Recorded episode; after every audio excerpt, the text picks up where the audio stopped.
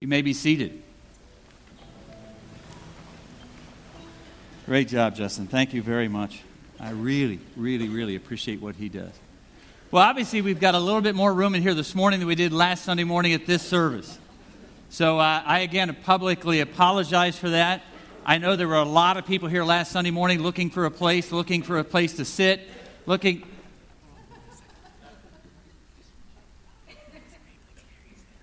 That's today? You didn't mention it on the phone tree. I know I didn't mention it on the phone tree, but this is, is it going to happen today? Yeah, right after this service. Okay. Yeah. For sure? Oh, yeah. Okay. All right. Thanks.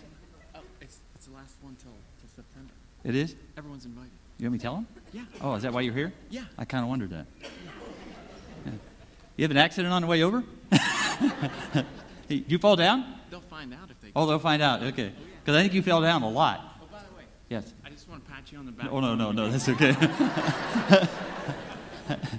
Thanks, anyhow, though.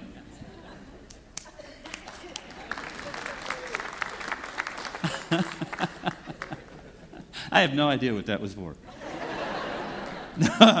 Family experience, the last one of the, of the uh, semester, kind of last one for the spring, and all of that till fall. Family experience, which is a great way of being able to teach all the kindergartners through fourth grade the lesson of the month, the theme of the month, the value of the month. It's going to happen right after this service, right after the next 10 minutes after each service in the old sanctuary family experience. You don't want to miss it. Got to make sure you bring your child so the parents and children both can learn the value together, can learn what's going on, and how you can best help your child through the month. It is a great, it just kills me. They just do a great, great job. You don't want to miss out on that. So uh, make sure you take someone with you. Uh, again, I apologize for last Sunday morning for those who came. For uh, many of you who have family and friends who came and were inconvenienced, I hope you invited them back and uh, continue to bring people. One of the ways that we really develop our relationship with God is in the family of God and with the family of God, and we can do that in a variety of ways. And we'd love to have you invite your family and friends here on a regular basis so they can be a part of our family. I want to again say so much to Justin. Good Friday service uh, was probably one of the most enjoyable I was ever at. And uh, he put that together. Tim Solo, even though I've heard him sing before one other time, absolutely stunned me. And uh, God has just blessed us with so much unbelievable talent. Brad, last Sunday morning at the end of the Easter celebration, I could have gone to heaven then. And uh, I know you could as well. I'd heard that song just a week before.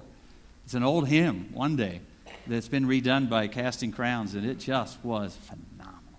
So uh, we're glad you were there and glad you're a part of our family together. I hope you're excited about today and uh, for the next weeks together as you gather some people around you. If I were to ask you what one area of your spiritual life you wish were a little bit better, one area of your spiritual life that you would probably say, I'd, I'd like to improve in this area a little bit, what do you think most people would say to that? Or how do you think most people would answer? What one area of your spiritual life would you wish were just a little bit stronger or better? What do you think most people would say? Wow, you're right. Prayer. There's one area of my life, and again, it may be different for all of us, but if, if it's like what I have found in my experience, when I ask that question, what area of your life do you wish were a little bit stronger, a little bit broader, a little bit deeper, what would it be? Most people answer that question like you did this morning prayer. You know, the average believer, according to Barna Research, prays how long? How long do you think? Five to seven minutes a day. The, again, according to Barna's research, the average believer, this is not non believer, the average believer prays five to seven minutes a day. One third of those surveyed, only one third of those surveyed, pray at least once a day. Now, what that means is obviously two thirds of those who claim to be believers don't pray once a day. Now, that five to seven minutes also includes for most people mealtime. So, for a lot of folks that pray during mealtime or before every meal, three to five minutes of that is just, Lord, bless this food. Five to seven minutes a day, the average believer spends in time with prayer. Now, if you have five to seven minutes as the average, and you know in your context of believers that there are a lot of people around you who pray a half hour, 30 minutes, 40 minutes, an hour or two a day, to be able to have that kind of an average, what do you think some must do? Absolutely nothing. Never, ever, ever communicate with God, their creator, their maker, their sustainer, the lover of their souls, the redeemer of mankind. This morning, we're going to begin a, a four to five week series on prayer. We're going to use the context of James chapter 5 as a platform, but we're going to spend the next number of weeks. Now, there's some things that are going to happen in the middle. Two weeks from now, we're going to have the vice president of the Christian Missionary Alliance here, is in charge of missions overseas, what God's doing around the world. He's going to share with you where the alliance is at. Two weeks after that, we'll be an annual council, which is the gathering every other year of all the alliance workers and missionaries from around the globe to determine what it is that God would have us do in the future. And Bob's going to be here a couple of weeks from now sharing with you what the alliance is doing all around the globe in regards to pushing back the darkness, letting the light of Jesus Christ shine through. But throughout these next few weeks, we're going to talk a lot about that subject of prayer. This morning, the privilege of prayer. Next week, the pattern of prayer. On the 22nd, healing prayer. In June, what happens when the answer is no? What do you do? How do you respond to that? The power of prayer. Incredible things that, that the Apostle James wants to teach us out of this section of Scripture. Now, one of the things, you can start turning to James chapter 5 this morning. One of the things that I have said on a number of occasions, when you begin to build your subject of what the Scripture has to say, on any given subject, if you're developing your theology on whatever it may be, you've got to make sure that you look beyond one or two verses. Never, ever develop your theology on any given subject based on one verse or even two verses. But what does Scripture say about that subject? Let me give you the classic example. There's a verse that all probably everybody in the room knows. John 3:16 For God so loved the world that he gave his one and only son. Whoever believes in him should not die but have everlasting life. James, if you add that particular piece that we shared with a number of months ago in chapter 2, said even demons believe. So even this most powerful verse, John 3:16, that all of us know, said all you have to do is believe and to receive eternal life. But James says, now wait a minute. There's more to belief than just acknowledgement in your head that you know he exists. It fleshes itself out. Jesus adds on a number of occasions, repentance must accompany belief. And the list is go- goes on. Be very careful not to develop your theology on any given subject based on one verse, but what does Scripture say about that subject? If I'm going to build my theology on prayer, let's say on one verse, I already chose which one it's going to be. It's in John 14, 13. Ask whatever you want, and I'll do it. I love that one. There's a lot of people that develop their theology based on that verse. Ask whatever you want, I'll do it. So that the Father is glorified. Oh, so the Father is glorified. Oh, okay. That changes a little bit. Mark says, ask whatever you want in prayer, believe it, you'll receive it. There's a lot of people that build a theology around that verse. They are believe it, and receive it kind of people. I've claimed it, I've named it, I believe it, he has to do it. Based on that verse, there's whole denominations at times, or churches at least that I know, that build their theology on prayer on that particular verse. But John 15 says, If you remain in me, and my words remain in you. Ask what you wish, and it shall be done. James chapter 4 said, Look, you're asking with impure motives. You're getting it for your own, or you're asking for your own pleasure. So make sure you examine your motives. Now, as I begin to develop my theology on prayer, it's not just going to be ask whatever you want I'll do it. Or even if I believe that it's going to be received, he'll do it. But then I want to make sure that I understand that it's according to the Father's will that He be glorified, and that I make sure that I remain in Him and He remains in me, and I make sure my motives are pure. And as you begin to examine Scripture, then you'll be able to develop a theology on any given subject. What I want to do this morning is look at this particular section of Scripture in James chapter 5, flesh it out, and then add some things to it over the next weeks together. James begins to wrap up his thoughts. Remember at the very beginning, months and months ago when it began, he's writing to people who've been spread all over Asia at this time. The uh, diaspora, the dispersion, the, the persecution of the early church had taken place. After Pentecost, they remained in Jerusalem. It's kind of cool to do church together. Thousands had been coming to faith in Christ. They enjoyed that. They enjoyed the numbers, just the sheer numbers alone. Anybody who had a need, everybody met that need. They all pitched in, they helped one another. Things were going amazing. Every day they were added to the church, those who were being saved. It was an incredible experience. And then all of a sudden, Acts chapter 8 hits. Persecution takes place. Saul gets on his rampage before he becomes the Apostle Paul. Christians are being persecuted, thrown into jail, and they're writing to James saying, What do we do? James gives them more and just simply said, Pray. He answers that in a lot of different ways over the next verses together. And now he begins to wrap up his thoughts. And as he does, he spends some time on a powerful piece of Scripture. Seven times in these few verses that we're going to read this morning, pray or prayer is mentioned. I believe he has some things to teach us. So let's read it together. James chapter 5, beginning at verse 13. James 5, beginning at verse 13. I'm going to allude to this section, especially the first, so I want to make sure you're in the Word. Is anyone among you in trouble? Let him pray. Is there anyone happy? Let him sing songs of praise.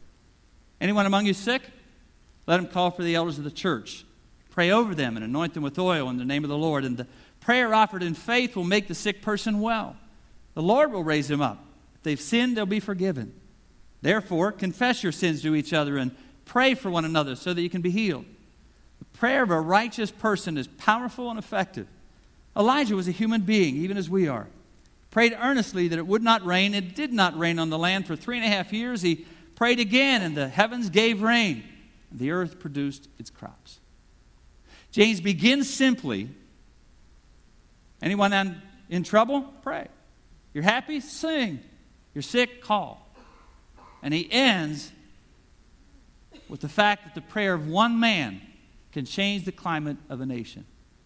Begins very simple, ends by saying the prayers of one individual can change the climate of a nation. This week happens to be on Thursday, the National Day of Prayer. And there are Christians all over the planet, all over the United States, gathering together to pray for this nation. I hope it's not a day where we pray for our own individual needs or my personal needs or my own issues, but for this nation. It needs prayer. It has needed prayer for the last 250 years. Elijah, individual just like us, prayed that God would intervene in very powerful ways to an entire culture, and God did. So, is the prayer of one individual effective? Absolutely. Pray simply and powerfully, and in the middle, an incredible promise. In verse 15, the prayer offered in faith will make the sick person well. We're going to get to that one in a couple of weeks. If you examine the New Testament, you'll find that on a regular basis, Jesus got alone together with the Father and prayed. Matter of fact, in Luke, he said, I'm not telling you what I know or what I hear, what I think, I'm telling you what I've heard from the Father. How did he find that out? Spending time with God in prayer. Disciples had to see that on a number of occasions, and one day they came to him and said, Lord, would you teach us how to pray? I don't know for sure, but I believe they had prayed before.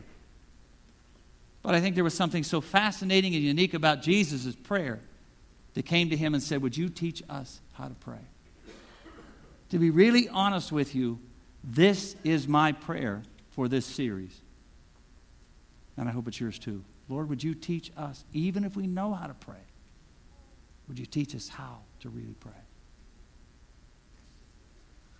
James begins simply.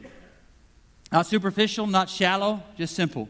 Verse 13 Anyone among you in trouble, let him pray. Anyone happy, let him sing.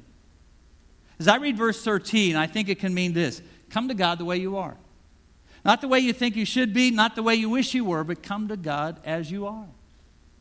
You're suffering, come to God that way. You're happy, come to God that way. Sometimes we have certain ideas as to how we can come to God. I've heard people pray in ways they don't usually talk. I don't know if you've ever heard that, but I have heard in my experience growing up in the church and even in my own home, people pray in ways that I've never heard them talk. And I've heard others say, I cannot pray in public. Please do not ask me because I do not want to pray in public. I don't want to close in prayer. I don't want to open in prayer. I don't want to pray in public. Please, please, please, if we're in a context where there's a lot of people in my small group or in this meeting, don't ask me to pray. And I've heard others pray in ways that I've never heard anybody communicate on a regular basis. If you know how to talk, you know how to pray. So often people say, whatever you do, don't ask me. I love how James starts his treatise on prayer. Is anyone happy? Come to God. Anyone hurting? Come to God. Not the way you wish you were or the way you ought to be, come to God as you are. Richard Foster, one of the great writers on prayer, says this Simple prayer is ordinary people bringing ordinary concerns to a loving and compassionate Father. Had I written it, I would have said ordinary people with ordinary concerns coming to an extraordinary Father. Why he writes it this way is so that we understand this incredible, wonderful invitation. Not just a God that I can't get to or a God that I can't get near, talk about it next week, but a God who invites me into his presence. A loving and compassionate Father. Ordinary people with ordinary concerns coming to a loving and compassionate Father. That allows me in the room. That lets me know that I can come. That He's not going to put me off or put me down, He's going to invite me in. No pretense, no pretending to be more holy or saintly than we are. It is pouring our, out our hearts to God, he goes on to say, who is greater than our needs and knows our hearts. James said, Are you suffering? I would say, Come that way and ask for strength and healing. Are you happy? Come that way and rejoice. Are you sad? Come for help and a lift. Are you sorry? Ask for forgiveness. Are you confused? Ask some questions. Are you grateful? Give some praise. Come to God the way you are. I love what Foster said. I'm going to put in your notes next week because I love this word analogy that he uses. God our Father invites us into his living room so we can talk. Think about the analogies that he's using in a house. God our Abba invites us into his living room so we can talk, into his kitchen where we can laugh, into his study where we can ask for wisdom, into his dining room where we can feast to our heart's delight, into the workshop of his creativity where we can work together to determine the outcome of events and into the bedroom of his rest. Now, that is a great invitation into the family room of God, into the heart of God. He invites us into his living room so we can talk. You do that in yours. We laugh all the time in our kitchen. Things are said in our kitchen that are said nowhere else in our home. Into his study where we can ask for wisdom, into his dining room where we can feast to our heart's delight, into the workshop of his creativity where we can work together to determine the outcome of events. And I will come against that, at that time when we get to that piece, against the phrase, it is what it is, because I don't like that phrase. I love Mike Tomlin. I don't like the phrase. Talk about it then. And into the bedroom of his rest. Come to God the way we are, not the way we think we should be, not the way we wish we were. Come to God as you are. There are some issues that come to mind sometimes when we discuss the issue of prayer, and I'm going to address some of those this morning. Things that go through our mind when we think about praying. Sometimes we think that, that I need to be in a different place spiritually before I can pray. When I begin to think about prayer, when you talk about prayer, when we think about prayer meetings or prayer subjects or prayer in our small group, I, I don't feel comfortable because I kind of think, now, you may not, but I know there are a lot of people that do think I need to be in a different place or a better place spiritually before I can pray. We tend to think that my prayer life's going to get better or be better when I'm a stronger Christian. So if I spend a few years growing in my faith, then my prayers will change. They may. Sad part is, many people wait till some magic moment or incredible moment before they begin this opportunity to pray. Sometimes we have these preconceived notions that we need to come to God or how we need to come to God before we come to Him in prayer. I get James 4 3 that before I ask or as I ask, I need to make sure that my motives are pure, that I don't want to spend them on, on my own pleasures. Can I be honest with you for a minute? I don't always know. I, I get what James is saying in chapter 4, verse 3. Before I come to God or as I come to God in prayer, I got to make sure that my motives are pure. But can I be really honest with you, just you and me in a room, Swami, okay? I honestly don't know sometimes. And so when I come to Him in prayer, I spend some time having Him help me sort out my motives. Because if I'm real honest and you're real honest, you don't know if your motives are pure. I want to sound spiritual. Well, that's an impure motive. I want to make sure my prayer sounds good. Well, that's about you. I want to pure, uh, sure it makes sense. That's all about. I spend some time with God in prayer to help have Him help me sort out my motives. So if I've got to wait till my motives are pure before I come to God in prayer and I only obey that verse, then I probably won't come because if I'm real honest, I don't know how to sort out my own motives sometimes. I need his help desperately. to have Him walk me through the process of understanding my motives. Sometimes location can be a barrier to pray. Sometimes we think that it's confined to a certain location. Prayer can happen in a sacred place, which is awesome, or it can happen in your car or happen on a walk. I've got a chair in my office, I've got one at home, and when I'm there in that context, I spend an inordinate amount of time, or the most bulk of my time in prayer, in that one location. And if you've got one of those, that's awesome. There are a lot of people that find their greatest times in prayer with God are when they're driving to work or driving on their way to an event or on a walk in the woods when no other distractions are around me.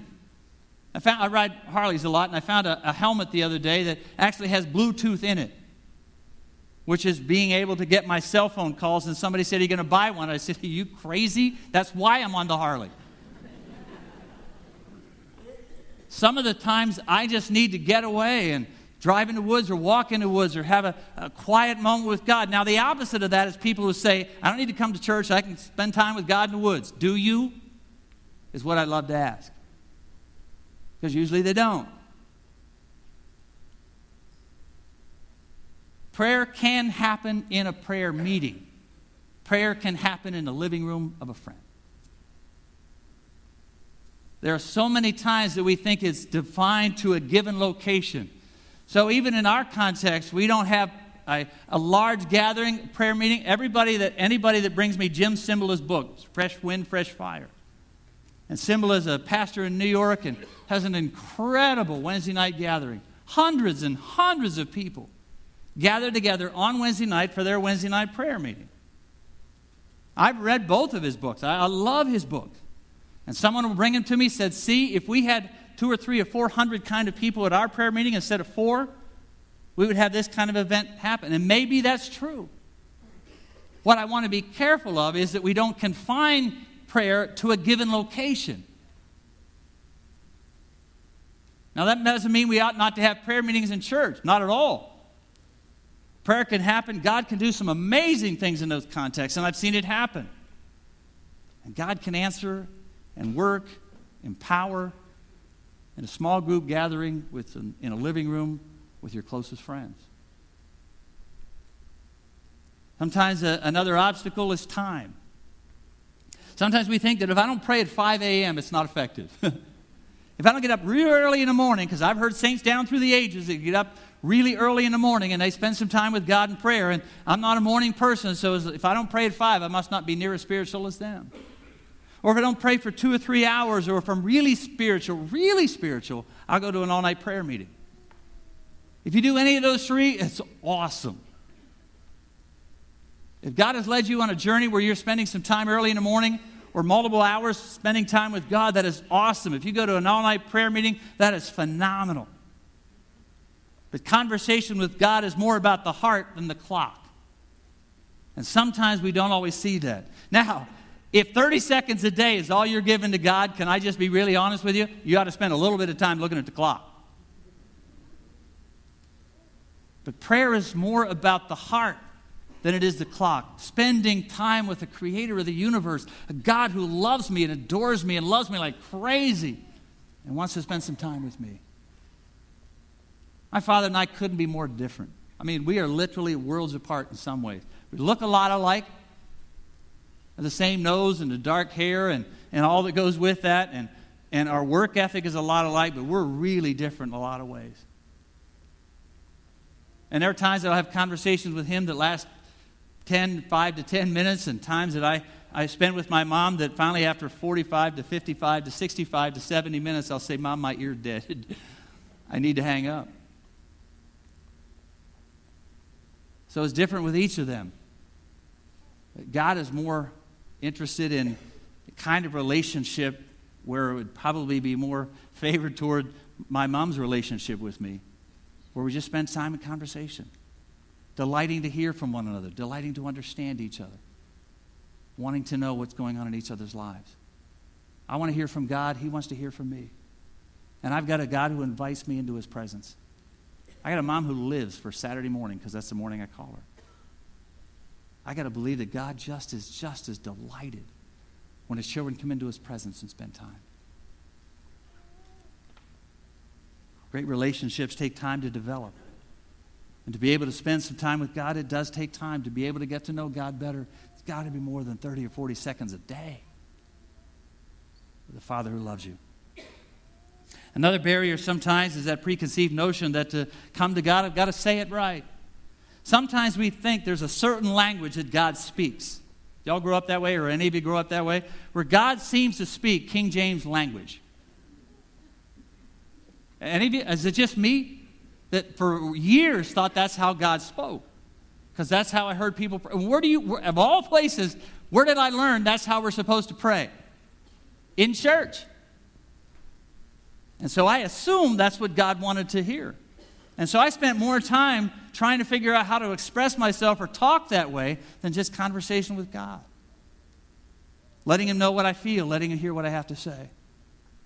If you talk that way, my father still prays in King James English. I've never heard him speak that way, especially when he's around cattle.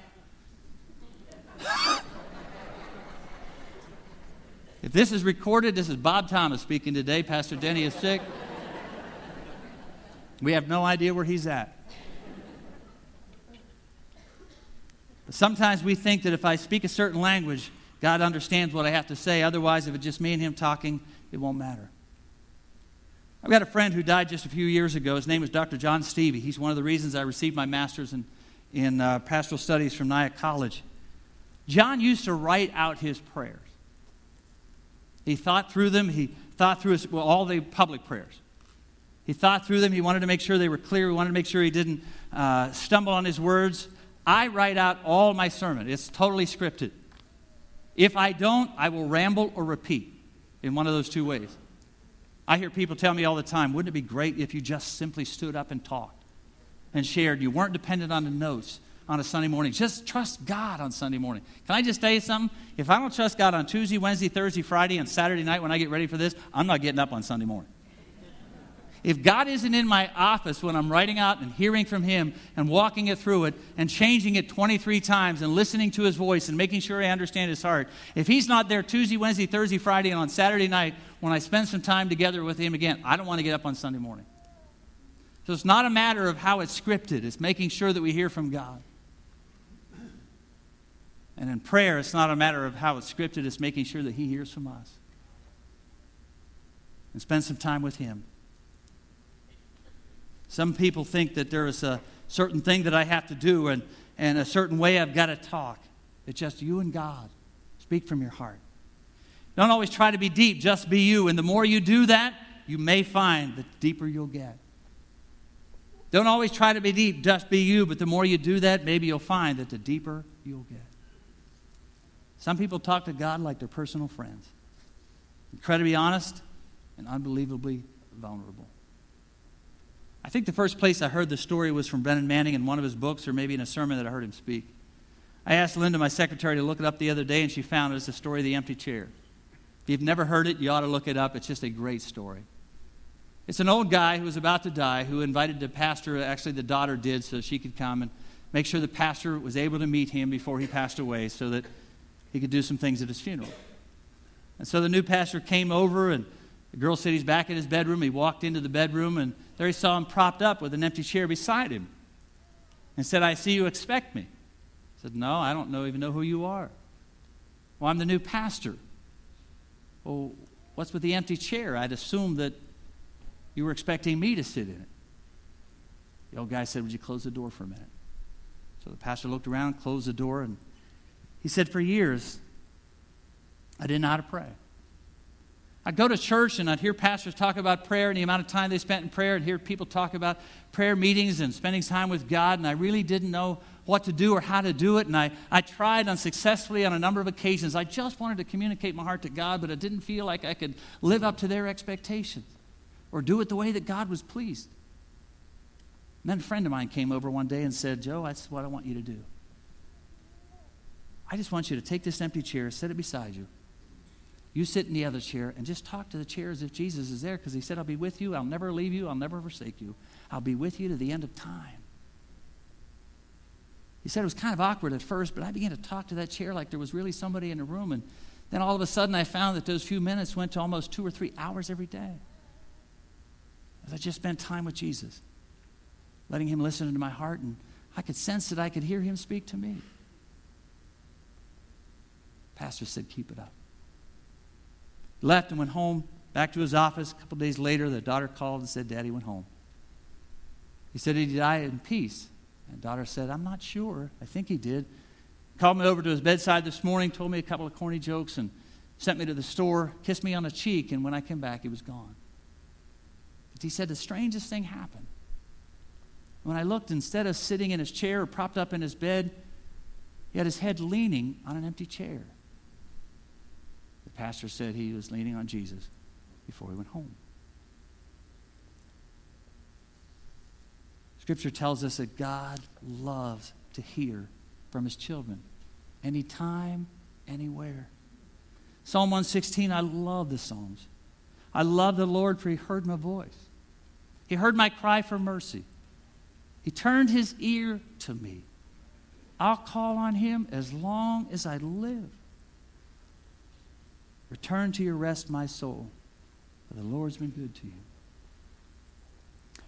Can I ask you an honest question? Where are you today? Are you happy? Awesome. Are you sad? Come to God that way. Are you in pain? Ask for help. Are you sad? Ask for joy. Are you happy? Give Him praise. Come to God just like you are. Not the way you think you should be or the way you wish you were. Come to God as you are. For whatever reason, and I'm not really honestly sure, I personally have been under an unbelievably dark cloud, even with some sunshine yesterday. And so when I came to God this morning and last night, I came to Him that way. I wasn't going to deny, like He didn't know. Where are you this morning? You happy? Come to God that way. Are you sad? That's okay. Come to Him that way. Are you depressed? Are you tired? Are you weary? Are you struggling? Are you suffering? Come to Him that way. If Jesus, according to John, is the door, prayer is the key. Spend some time with Him. Going to end this morning in prayer. How unusual is that? But I'm going to give you the opportunity. Justin's going to come. He's going to sing a song to kind of set the tone. And then for just a few moments, he's going to play quietly. And then he'll end with a beautiful song. And what I love for you to do, wherever you're at, you don't have to go anywhere, do anything, relocate. It's not about the posture of your body, it's about the posture of your heart. Can be about your body. There's a lot of, there's a lot of room to pray, to kneel, to kneel where you're at, just to spend time. What I'd love for you to do is just practice the presence of God. You're happy? Tell Him. You're sad? Tell Him. Something wrong inside? Tell Him. Come to Him not the way you think you should be or the way you wish you were. Come to Him as you